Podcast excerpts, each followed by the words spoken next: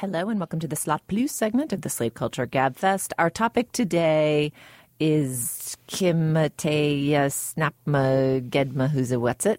Slash famous. I think that's the catchy phrase That's everybody's hashtag, using. yeah. um, something major happened between Kim Kardashian and Taylor Swift involving Snapchat this weekend, and we've invited two resident culture watchers, uh, Forrest Wickman, Slate senior editor, and Jessica Winter, our features editor, and also uh, the author of the recently published and very awesome book, Break in Case of Emergency, to come and tell us uh, what has happened and how we should feel about it, because Steve, Dana, and I are less informed on this subject than these folks are. I will start with a brief summary of what I believe the facts to be, and then I will invite you guys to offer some opinions and corrections. Uh, okay. Wait a minute. So it starts with the it starts with the album. right. Uh, well, some some would say it starts all the way back In at the- 2009, in 2009 with at the the VMAs. VMAs. But okay, there's a there's a long-standing relationship of beef between Taylor Swift and Kanye that dates to the 2009 VMAs, where he rushed the stage when she won an award and said that Beyonce should have won it instead many things happened in between. We will pick up the thread uh, with the release of Kanye's album earlier this year, on which there is a song called Famous, where he talks about how he, quote, made that bitch famous and how he might one day still have sex with Taylor Swift. Uh, Taylor responded with dudgeon, saying she'd never approved of the that language, uh, turned it into a thing at some music awards this year where she gave a whole speech about how young girls should know that people will try and take away their story and say that they're not the authors of their own success, but in fact, uh, you know, they can girls can be all that they want to be. You know, subtext "fuck you, Kanye." Then in the Caity Weaver profile of Kim Kardashian, which ran in GQ earlier this year and which I discussed during our uh, Chuck Lowe segment. Um, Kim intimated that the conversation that Kanye claimed had been had in which Taylor had approved the language in the song had been recorded, but then declined to offer proof of those recordings to the author of the profile. Taylor denied that. Then on Snapchat on Sunday night, Kim released portions of that phone call, which did in fact happen and was in fact recorded, all seemingly tied around some other events in the Kardashian verse, like a, the show coming back or episodes or something that I'm not totally aware of. Uh, and then the whole internet erupted because it was a great celebrity fight. Is that basically accurate? Yeah, that, is- was all. Yep, that all was right. right. Yeah, the award show was the Grammys, at which I think it was during Taylor's acceptance of the Album of the Year award, one of those awards at the Grammys, that she was perceived to throw shade at Kanye. Yeah, and she she specifically said she specifically called out people who would take credit for your fame as well as your achievements. So it was a pretty obvious subtweet, or maybe just a tweet. Maybe it wasn't subtext at all, attacking Kanye. Exactly. Um, okay.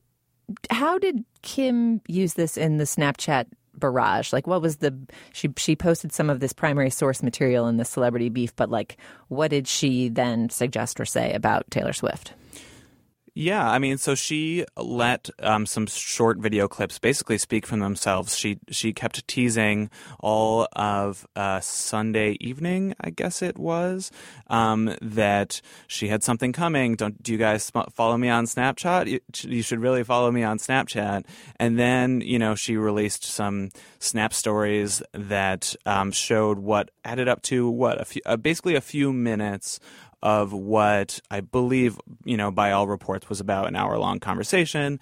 And in those few minutes, it's, you know, Kanye is there, Taylor is on speakerphone, and uh, they're having a conversation about whether these lines are okay, and Taylor is being kind of generally encouraging, saying like, "Oh, this might actually be kind of cool," or agreeing with Kanye when he said that, and saying it's she's just really happy that he asked him about the lines, and then perhaps most pivotally, pivotally, there's a part where they jump to a clip where Taylor is saying, you know, when when this song comes out and everybody asks me about it on the Grammys red carpet, I'm just going to say the joke's on them. Like I knew I heard it beforehand um, or I knew about the line beforehand and I approved it and I you know, I'm okay with it.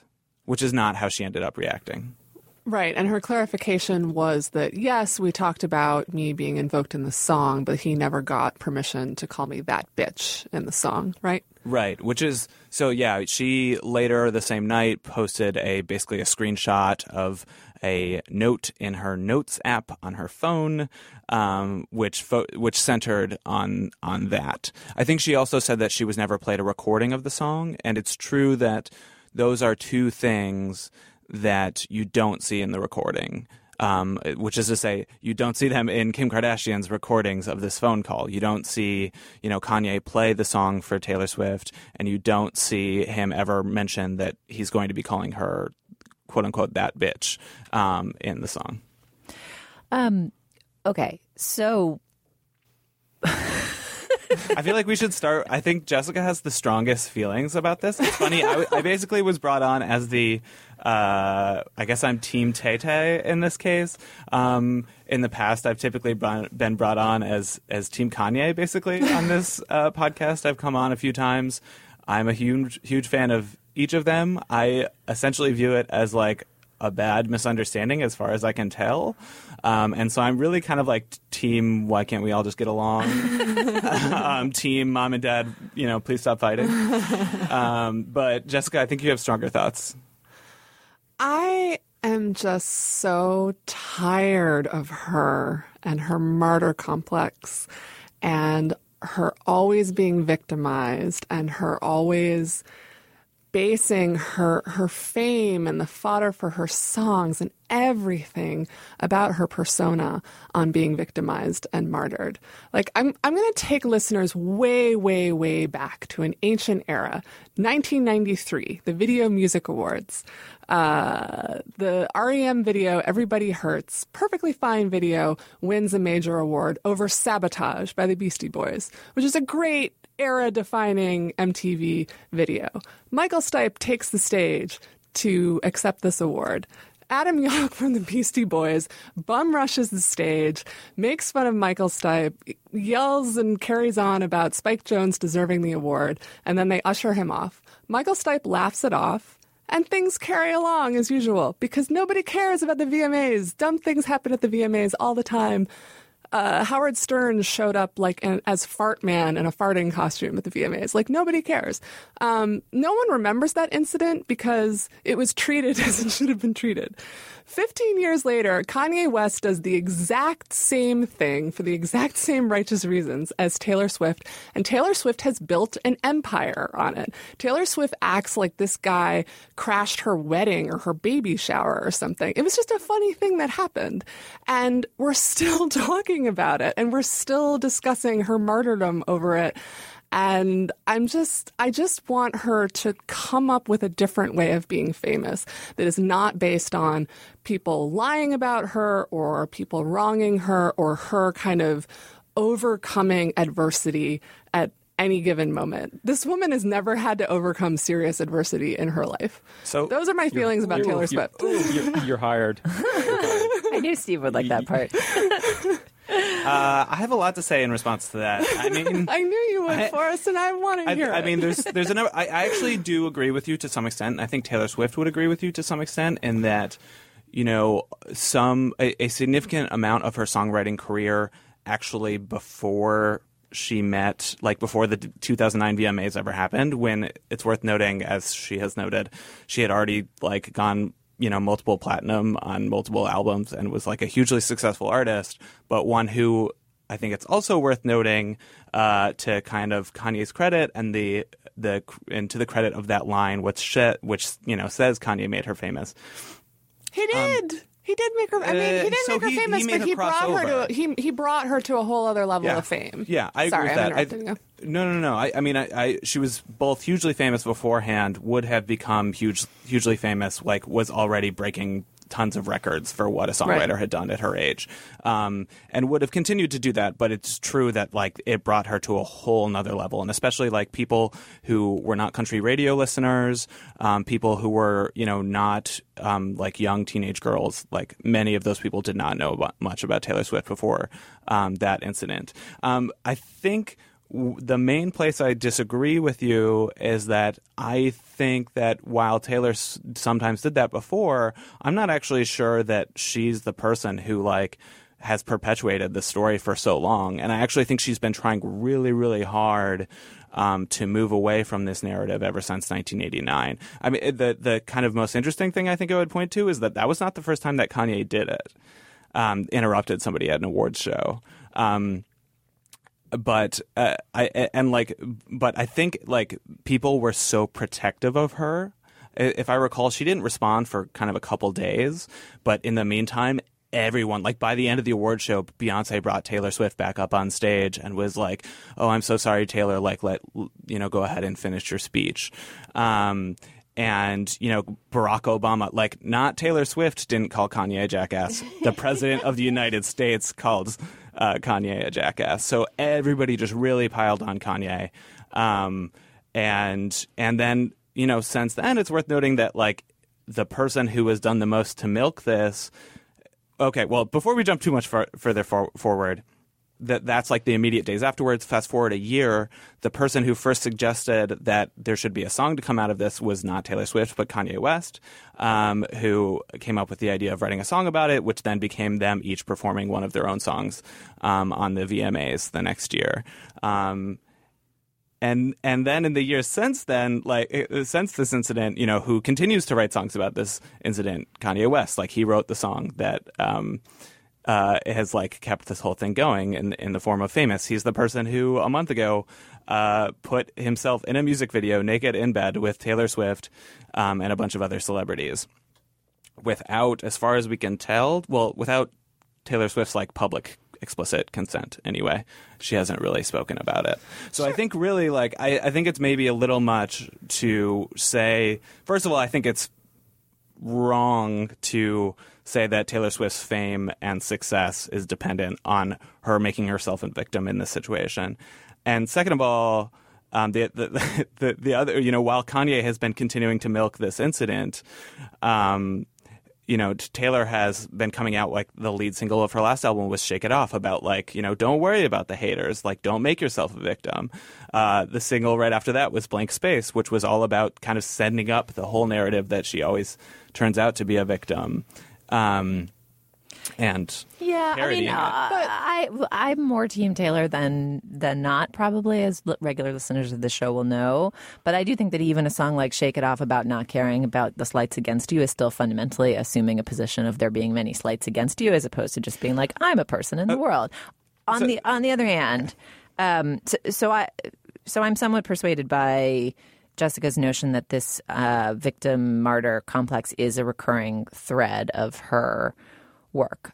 I will, however, say two other things about it. One is I do think she's like a young woman songwriter who often does not get credit, including from some people on these microphones, uh, for like being the author of her own work. However nefarious, disgusting, or bad that music is, like she there there are some ways in which she has not gotten credit for things that she has actually accomplished, however odious you find those things to be.